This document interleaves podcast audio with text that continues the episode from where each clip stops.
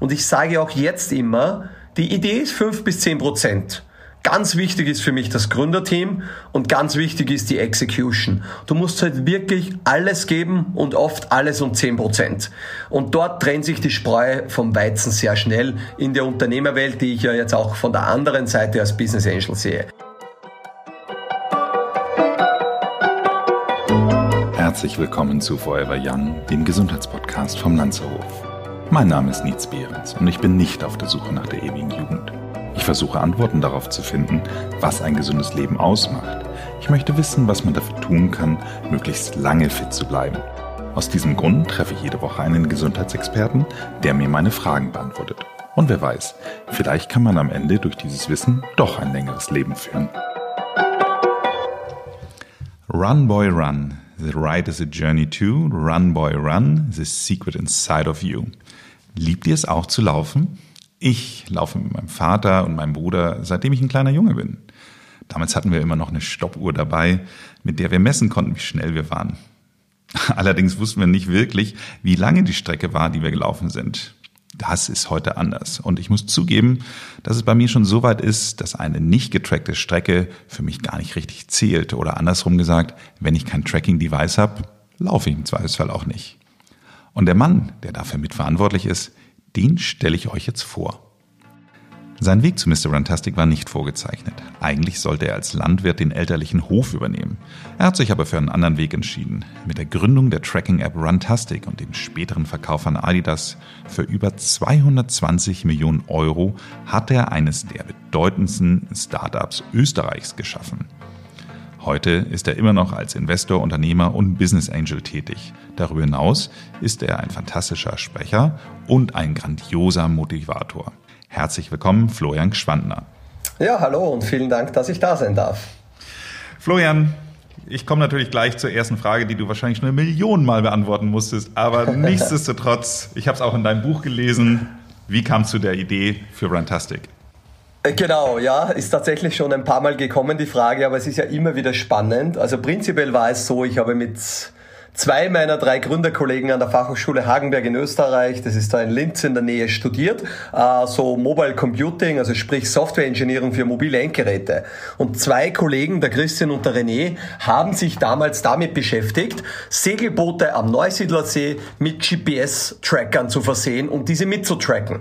Aus dem Ganzen wollten sie ein Business machen und ich darf das immer so sagen, zwei Hardcore-Techniker ähm, wollten dann Segelboote tracken mit damals noch externen GPS-Devices und natürlich gab es da keinen recht großen Markt, vor allem schon nicht in, in Österreich, wo Segeln äh, spärlich da und dort einmal irgendwie auf einem See stattfindet.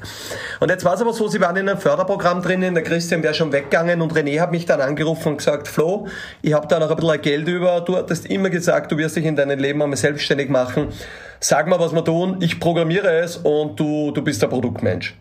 Und so sind wir eigentlich zusammengekommen und ich war damals schon immer ein bisschen laufen, so Freizeitlaufen und ich hatte aber wahrscheinlich nie das Geld für eine 300, 400 Euro Uhr, wie es damals war. Und habe irgendwie schon das erste Smartphone gehabt und das iPhone 3G ist ja dann rausgekommen mit GPS integriert. Und Apps konnte man schon ein bisschen bauen und ich habe gesagt, lass uns doch probieren, eine App hier zu bauen für den Massensport. Das klingt jetzt alles sehr einfach, gesagt und getan. Dann ist der Christian wieder zurückzukommen, von meinem zweiten Studium der Alfred noch hinzukommen. Wir waren vier junge, naive, ähm, motivierte und wahrscheinlich auch in ihren Fachbereichen gute äh, Menschen und haben gesagt, wir tun das jetzt und ja, gesagt, getan und ein paar Jahre später ähm, kann man da auf eine gute Entscheidung zurückblicken. Absolut. Und was ich halt wirklich so spannend finde, wenn man dein Buch liest, dass es ja wirklich auch so, es klingt im Nachgang so, als ob es so wirklich so ein Selbstgänger war. Der richtige Zeitpunkt, richtige Idee und, und dann lief ja. das Ganze schon. Aber man muss ja sagen, neben der richtigen Idee habt ihr doch einfach auch sehr viel richtig gemacht, weil es war ja nicht so, dass ihr die einzigen wart, die diese Idee hatten. Es waren ja auch sehr schnell Leute da, die sie auch kopiert haben. Aber wenn du jetzt so sagen würdest, was glaubst du, was ist so das, was euch eigentlich wirklich so an diese Spitze gebracht hat? Ja, ich glaube, es sind mehrere Dinge, aber du hast schon mal recht. Eines, was immer im Nachhinein leicht zu sagen ist, ist das Timing und wir haben tatsächlich ein sehr gutes Timing getroffen, weil der App Store dann gerade losgegangen ist und sich wirklich ein neuer Markt ähm, dort entwickelt hat. Äh, was aber viel wichtiger war, äh, wir haben am Anfang auch Investoren gesucht und wollten Geld aufstellen und jeder hat irgendwo in Österreich gewusst, warum es nicht funktionieren wird. Ich sage immer, das ist unsere deutsch-österreichische Mentalität. Du kommst mit einer Lösung am Tisch und jeder weiß, warum sie nicht funktionieren wird. Das müssen wir mal gemeinschaftlich alle ändern, generell in Europa würde ich meinen.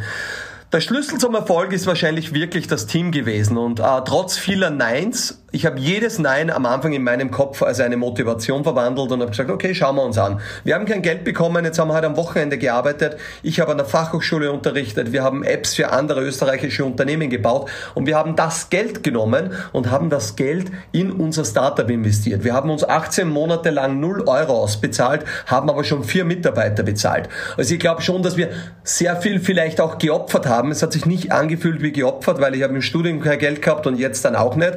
Und wir haben viel gearbeitet, dann hat man wenig Zeit, um Geld auszugeben und so kommt alles zusammen. Und ich sage auch jetzt immer, die Idee ist fünf bis zehn Prozent.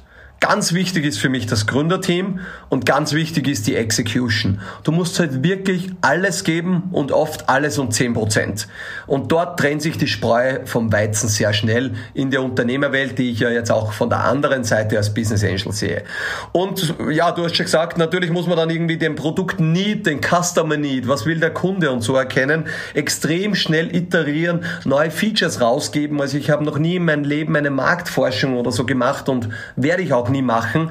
Ich glaube, das ist der größte Vorteil der digitalen Welt. Wir bekommen instantly in Echtzeit Feedback vom Kunden ähm, und man muss auch irgendwie den Mut haben, wenn Dinge nicht funktionieren, sie wegzuwerfen, auch wenn man vielleicht gerade zwei Monate Zeit investiert hat. Aber damit schnell ins nächste rausgehen. Also fail fast und wieder probieren, iterieren, verbessern.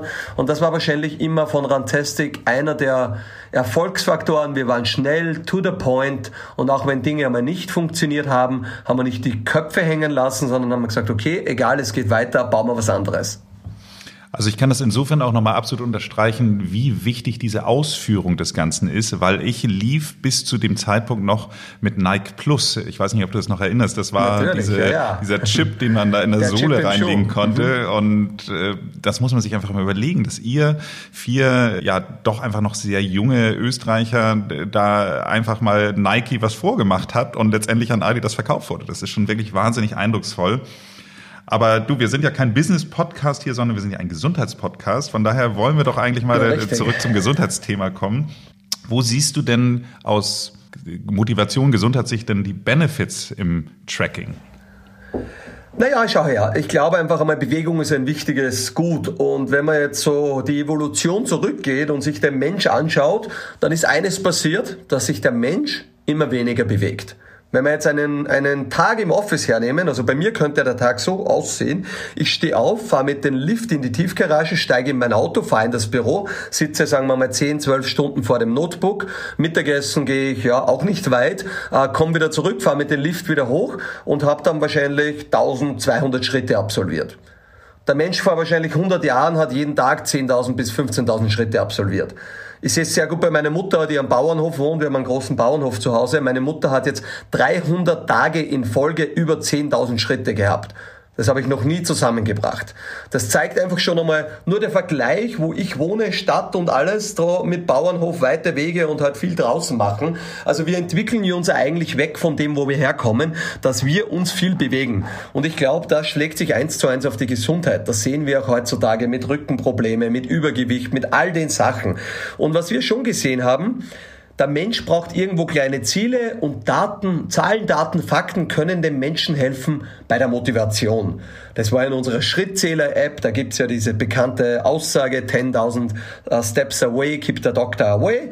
Ähm, und so solche Dinge und so kann man Anreize setzen. Und es hat einfach sehr gut geholfen beim Tracking, Menschen zu zeigen, jetzt bist du so weit gelaufen, du hast so viele Kalorien verbrannt, vielleicht kriegst du noch einen digitalen Applaus, man muss auch, äh, die Menschen werden sehr gerne gestreichelt, dass man sagt, oh, das hast du jetzt toll gemacht. Und irgendwann kommt dann der Competition-Modus, gerade bei den Männern, die dann irgendwie sehr geil drauf sind, sich mit ihren Freunden zu matchen und eine Rangliste und all das. Und so diese Incentivierungen, die wir oft brauchen alle miteinander, die muss man halt, kann man sehr schön digital darstellen. Und das war sicherlich ein Schlüssel zu Erfolg, die Daten aufzuzeichnen, aber ganz wichtig, die in richtiger Art und Weise auch unseren Kunden zu visualisieren.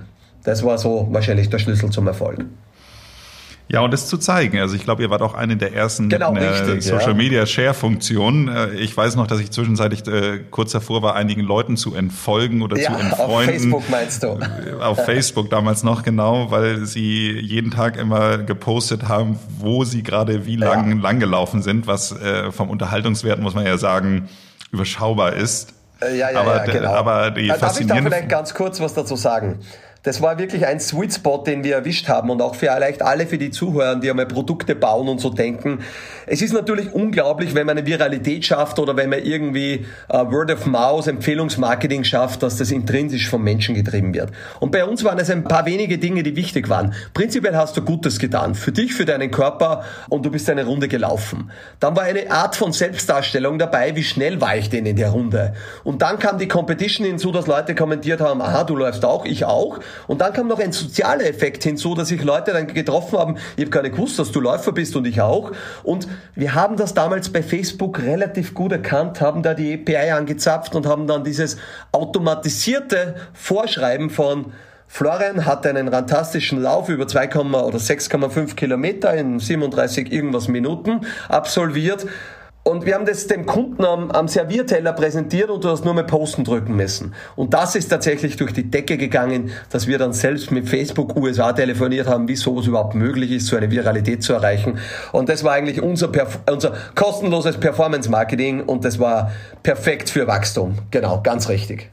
Ja, es war ja auch wirklich unfassbar. Ich meine, äh, wenn ich das richtig erinnere, wart ihr ja sogar vorinstalliert auf der Apple Watch mit eurer App. Ist das äh, oder Genau, das, das ist richtig. Ja, ja, na, das stimmt schon. Auf der Apple Watch. Wir waren dann auch bei manchen Keynotes von Apple immer wieder auf der Bühne. Wir sind in den App Stores, in den Apple Stores, in den physischen, auf den Smartphones weltweit vorinstalliert worden. Als die einzige App äh, neben Nike, weil die haben eine Partnerschaft mit Apple schon seit jeher und eigentlich war es immer ein Ding-Dong-Möglichkeit, dass da eine andere Sport- und oder Health- und Fitness-Apps drauf darf. Aber man sieht, da muss man auch lästig sein, so würde ich sagen, als Österreicher. Ähm, ich war oft im Silicon Valley bei den Apple-Leuten drüben und habe ihnen das immer wieder eingeprägt. Man muss auch vielleicht ein bisschen likable sein und da mal einfach ein bisschen Mozartkugeln mitnehmen und ein bisschen lustig und einmal Abendessen und so. Fällt alles nicht unter Bestechung und brauchen wir uns auch keine Compliance-Probleme erwarten, aber einfach irgendwie, äh, schau, es sind immer zwei Dinge im Business und auch wahrscheinlich überall. Ähm, es ist so, wenn du jemand magst, dann tust du für den gerne was. Und da war halt irgendwie wahrscheinlich der,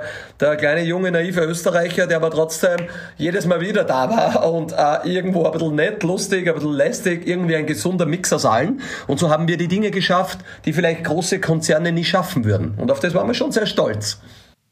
Ich muss so lachen bei deinen Mozartkugeln, weil ähm, einer meiner Onkel, der ist auch Bauer und der ist immer in jede Verhandlung, der war ein fantastischer Verhandlungsführer, ist der immer mit einer Metwurst erstmal reingegangen. Also als erstes gab es immer eine Metwurst zum Geschenk und dann wurde ja, über, über die Verhandlung gesprochen. Insofern. Genau, genau. Ja, das war immer, und es war eine schöne Story. Mozart kennen auch die Amerikaner, ich selber mag ja Mozartkugeln überhaupt nicht.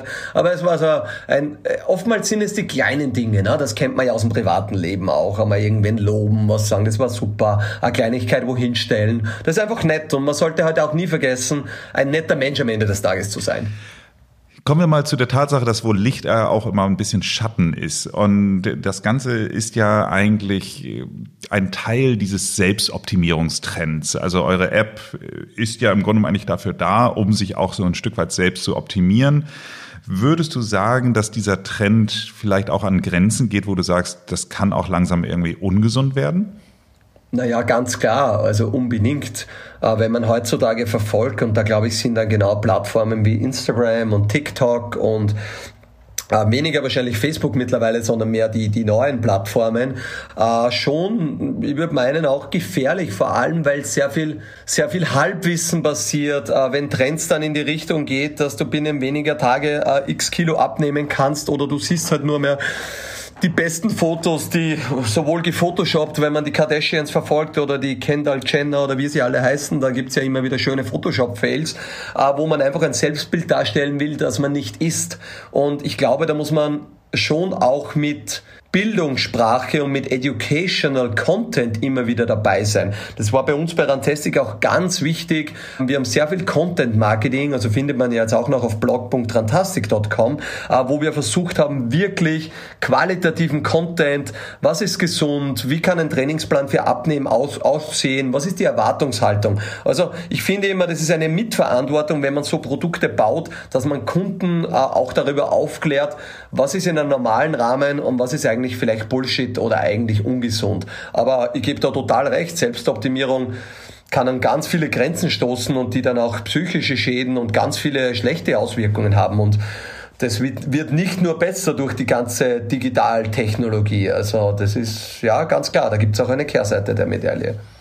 Es gibt ein ganz gutes Buch, das heißt Zero. Das ist so ein bisschen ähnlich wie das amerikanische Pendant heißt es Circle. Das ist ja auch verfilmt worden mit Tom Hanks mhm. und Emma Watson. Und äh, bei Zero geht es aber darum, dass es ein weltweites Ranking gibt. So und das im Grunde genommen eigentlich wir wir geben ja alle schon mehr oder minder unfreiwillig teilweise unsere Daten ab. Und da ist es eben so, dass du deine Daten aktiv verkaufen kannst. Umso höher du im Ranking stehst, umso teurer werden deine Daten und umso mehr Selbstoptimierung du machst, desto besser kommst du eben halt auch ins Ranking hoch. So. Und wenn man sich das jetzt aber mal anschaut, das ist alles ein Stück weit Fiction, Science Fiction, aber mhm. es geht ja schon los, dass Krankenkassen anfangen wollen, ihre Beiträge anzupassen, wenn du nachweisen kannst, dass du gewisse Selbstoptimierung machst oder dass äh, Firmenboni da auch schon so ausgeschüttet werden. Also das kann natürlich schon an so Grenzen gehen. Genau, also wir hatten ja das Thema, natürlich Versicherungen klopfen dauernd an die Tür und wir haben uns eigentlich bis am Schluss verwehrt. Wir haben dann eine, eine gute Partnerschaft mit der Allianz gemacht, aber da haben wir natürlich auf den Datenschutz sehr acht gegeben. Aber prinzipiell, schau, ich gebe dir recht. Ähm, es gibt immer ein faires Modell, wenn man da reinschaut und sagt, warum soll niemand incentiviert werden, der Sport im gesunden Ausmaß macht und so wahrscheinlich den Krankenkassen und dem System, dem Land, dem Steuerzahler weniger Geld kostet als jemand, der irgendwie eine Schachtel Zigaretten am Tag äh, raucht, da sich ungesund ernährt. Umgekehrt muss man jetzt wieder aufpassen, der jetzt irgendwie 100 Kilometer in der Woche läuft, na, der ist wahrscheinlich auch wieder der nächste Risikopatient, dass er sich irgendwo mehr verletzt oder beim Trailrun am Berg. Und man muss jetzt sehr vorsichtig sein, wird das vielleicht auch einmal in die andere Richtung gehen, dass man sagt, okay, der ist Sportler, ähm, wir können durch die vielen Daten, die wir sammeln, ableiten, der Sportler ist zwar zwischen 20 und 40 gut, weil er viel sportelt, aber wir haben dann festgestellt über viele Daten, die wir erheben als Versicherung, ab, ab 60 wirkt es sich zum Nachteil aus und jetzt besteuern wir den, den damals günstigeren teurer. Und das ist, glaube ich, immer die Gefahr, wo wir noch nicht wissen, was ist denn das richtige Modell? Wie darf denn mit unseren Daten umgegangen werden? Ich bin immer so ambivalent, weil ich sage, ich gebe meine Daten lieber her und bekomme eine zielgerichtete Werbung für irgendwas, was mich interessiert, äh, versus etwas, was mich absolut nicht interessiert. Ich gebe meine Daten auch gern her, wenn jemand ein Produkt verbessern kann. Man wird ja im App Store immer gefragt, äh, dürfen die Developer die Daten bekommen, wenn die App abstürzt und so. Da glaube ich, okay, das ist gut und richtig. Und umgekehrt gebe ich sie dann auch gerne her, wenn irgendwie Gutes damit passiert. Aber die Frage ist natürlich, wo ist diese ganz schmale Grenze zwischen gut und und Evil, also Devil, ne? also wo ist der Böse und der Teufel und was wird dann verkauft und und und. Und ich bin auch in dieser ambivalenten Situation, dass ich glaube, Daten sind ganz ein wichtiges Gut, man kann da ganz viel machen, es braucht einen gewissen Datenschutz. Leider werden wir es, glaube ich, nur herausfinden, indem dass wir einige Dinge probieren und es wird immer wieder mal auch Probleme oder Miss- oder Umstände geben, dass Daten missbraucht werden. Ich glaube, da können wir uns gar nicht schützen davor. Man sollte aufpassen, mit welchen Firmen arbeitet man und was gibt man wirklich preis. Das ist so, glaube ich, der Punkt, in den ich sagen kann. Wir haben immer versucht, die Daten haben wir nie weiterverkauft. Also es war ganz klar, das war eine unserer uh, Principles auch bei Rantastic, dass wir nicht mit den Daten Geld verdienen wollen, sondern ein besseres Produkt für den Kunden bauen möchten. Du bist jetzt ja seit ein paar Jahren auch schon raus. Trotz allem in unseren Gesprächen habe ich ja festgestellt, du bist ja doch immer noch jemand, der die Branche gut im Blick hat. Was findest du denn momentan ist so das aus deiner Sicht so ganz spannende neue Produkte? Also ich meine, Runtastic heißt ja mittlerweile auch gar nicht mehr Runtastic, sondern ADS Training. Aber ähm, was sind die neuen Player? Was kann das neue Runtastic sein? Was findest du spannend? Ja, was ich spannend finde, äh, sind einige Dinge, dass vor allem Hardware-Devices wieder etwas mehr Aufschwung erleben. Da gibt es einen Aura, den Ring, ähm, dann gibt es diverse Fitbits, die sind ja gerade gekauft worden von Google, also gerade mittlerweile auch schon wieder einige Monate her. Die Apple Watch entwickelt sich sukzessive weiter und wird wahrscheinlich einmal ein richtiges, in meiner Meinung nach, äh, das Ziel Nummer eins ist, dass, dass es ein Health-Device, also ein Gesundheitsdevice wird, das wir dann wahrscheinlich unseren Eltern kaufen und dann auch womöglich noch eine monatliche Subscription zahlen werden, damit gewisse Dinge früher erkannt werden und ich weiß, ob es meiner Mutter oder meinem Vater dann auch wirklich gut geht. Und auf der anderen Seite, ähm, ich habe da jetzt gerade ein Band oben, das heißt Whoop Band. Äh, das ist ein Startup aus San Francisco, was gut gefundet ist. Und was mir dort gut gefällt, ist eigentlich das Modell, dass sie die Hardware kostenlos hergeben. Also du zahlst nicht für das Band, sondern nur im monatlichen Abo. Und das ist eigentlich dieser Turnaround, den wir alle gerade durchleben. Runtastic hat auch mit seiner Premium Subscription schon 2009 begonnen. Da hat es jetzt noch gar nicht das Businessmodell Subscription Business gesehen. Aber mittlerweile wissen wir alle, das ist eigentlich das Businessmodell der Zukunft, wenn wir jetzt schauen, Netflix, äh, Disney Plus, Apple Plus, die Bild-Zeitung, das Wall Street Journal und alle. Und jetzt gehen natürlich auch diese Devices in Abos rein. Und bei Whoop, also neben dein Abo, das ist, weiß ich nicht, ob mir das gut gefällt, aber das ist halt der Punkt. Was die jetzt sehr gut gemacht haben, ist meiner Meinung nach, wie sie Daten analysieren. Also das ist wirklich sehr Analyse. Äh, wie gut bin ich ausgerastet? Wie ist meine Recovery? Äh, darf ich wieder trainieren? Wie wirkt sich vielleicht diverse Dinge wie Alkohol? Schlafe ich in demselben Bett und alles auf meine Gesundheit, aber auch auf meine Fitnessaktivität aus und was enorm gut in der App gemacht wird. Wir alle müssen ja immer unser User Engagement hochhalten. Sprich, wir wollen versuchen, dass das Produkt jeden Tag genutzt wird, weil dann wird der Kunde auch ähm, das nächste Monat wieder zahlen.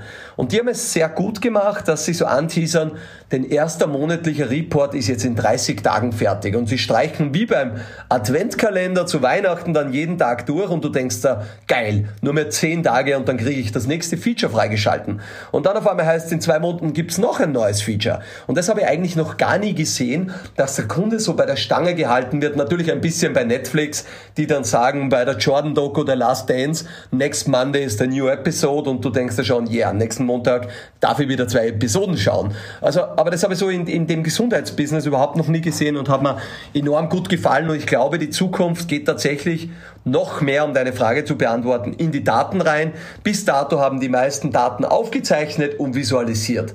Die Daten haben aber selten Korrelationen gehabt und dann natürlich auch Prediction in die Zukunft gegeben, die jetzt gesagt haben, Achtung, wenn du jetzt mit dem Training nicht aufpasst, bist du wahrscheinlich am Wochenende krank oder so. Und wenn wir dort sind, dann haben wir wieder einen richtigen Mehrwert, weil dann sagt mir mein Tracker, was soll ich tun, damit es mir zumindest physisch, körperlich gut geht. Die mentale Sache ist dann noch eine ganz andere Komponente. Das, was ich ganz faszinierend fand, ich habe ja auf deine Empfehlung mir auch mal dieses Whoop-Band damals besorgt. Und was ich wirklich spannend fand, ist, wie das mich sukzessive besser kennengelernt hat. Also während mhm. ich am mhm. Anfang immer noch sagen musste, du, ich bin jetzt gerade gelaufen oder du, ich bin jetzt gerade Fahrrad gefahren. Ja, ja. Ähm, da sieht man schon, was für eine persönliche Beziehung ich diesen Band aufgebaut habe, wenn ich schon so mit ihm rede. Aber da hast du im Grunde genommen eigentlich äh, das am Anfang noch alles machen müssen und irgendwann hat er dann gesagt, ich glaube, du bist gerade Fahrrad gefahren oder ich glaube, du bist gerade gerade am Laufen gewesen. So und bei mir dasselbe. Ähm, ich habe Tennis gespielt und ich bin Linkshänder und ich habe es aber am rechten Arm und er hat dann trotzdem meine Tennisaktivität erkannt. Da war ich schon erstaunt, weil ich würde jetzt Produkt so bauen, sage, wenn er es am Tennisarm trägt und den typischen Schwung mitträgt, okay. Der andere Arm ist ja doch ganz anders. Na, das ist beim Aufwurf, bei der Rückhand ein bisschen, aber prinzipiell viel schwieriger zum Tracken und da habe ich schon gewusst, da sind schon gute Software-Ingenieure dahinter, die sich beide Sachen angeschaut haben. Und natürlich wird der Film hoffentlich mit AI passieren und äh, dass der Film Machine Learning dabei ist, aber war, war wieder so ein Wow, das ist richtig gut. Also und genau diese Effekte finde ich dann halt wirklich gut. Wenn ich für mich einen Wow-Effekt habe, sage ich immer, okay, die verstehen echt die Produktleute, was sie da machen. Absolut. Und vor allem dieser Fragebogen, den Sie da auch immer nochmal zusätzlich haben, der kann ja auch schon sehr persönlich sein, also bis hin zu, ob man, ob man in der letzten Nacht Sex gehabt hat oder nicht. Genau. Also das ähm, muss man aber nicht schau, ausfüllen. Aber schauen, Sie sind so fair und fragen wenigstens, weil wissen tun Sie sowieso. Also, genau. Ja, wirklich spannend. Wenn du sagen würdest, dass das jetzt so die, die neuen großen Player sind, also sprich eben halt hin wieder zum Thema Subscription und Hardware-Modelle, ist das, äh, gibt es irgendwas, wo du sagen würdest, dass du auf das Device nicht mehr verzichten würdest? Also gibt es etwas, wo du sagen würdest, okay, wenn ich jetzt tatsächlich nur noch ein einziges Tracking-Device haben dürfte, was wäre das? Äh, für mich ist es eigentlich immer noch die App beim Laufen. Also tatsächlich, was wir gebaut haben, die Rantastic App, wenn mein Akku vom Smartphone leer ist, gehe ich nicht laufen. Das ist ein Fakt. Die Erklärung hat aber zwei Dinge. Ich bin sonst ehrlich gesagt nicht so motiviert und ich höre sehr gerne Musik oder Podcasts beim Laufen. Das ist einfach für mich so meine Entspannung oder ich weiß, wenn ich schneller laufen möchte, dann brauche ich mehr Beats per Minute. Also über die letzten zwölf Jahre, wo ich da in dem Business arbeite, habe ich meinen Körper sehr gut kennengelernt und weiß, okay, Podcast ist eher gemütlich laufen, na, irgendwie 520er Pace oder whatever. Wenn ich alles unter 440 laufen will, dann brauche ich Beat per Minute 140 plus. Und so ist äh, eigentlich das Smartphone mein Device äh, mit jetzt der Adidas Running App immer noch die, also ich würde alles weggeben, aber die würde ich gerne nicht verlieren.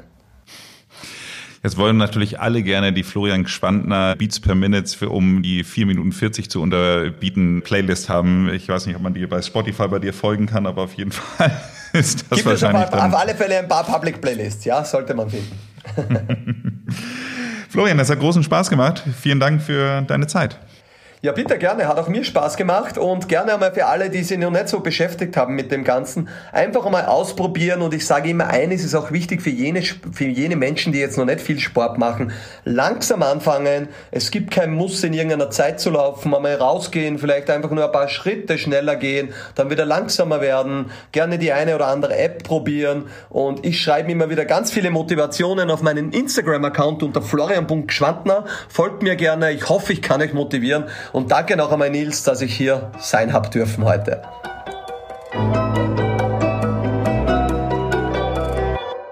Sag mal, wenn ich dich so anschaue, frage ich mich, ist Laufen eigentlich deine Hauptsportart?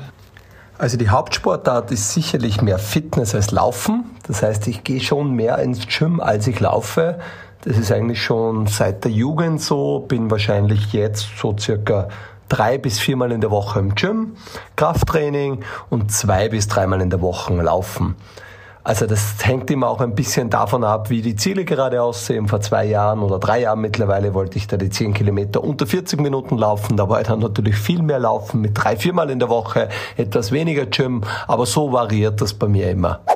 Und beim nächsten Mal geht es bei Forever Young um den Schönheitsschlaf. Bei Nachtgründerin Jessica Heuer erklärt uns nicht nur, wie wir besser schlafen, sondern wie wir am nächsten Morgen auch noch besser aussehen können. Bis dahin machen Sie es gut und bleiben Sie gesund.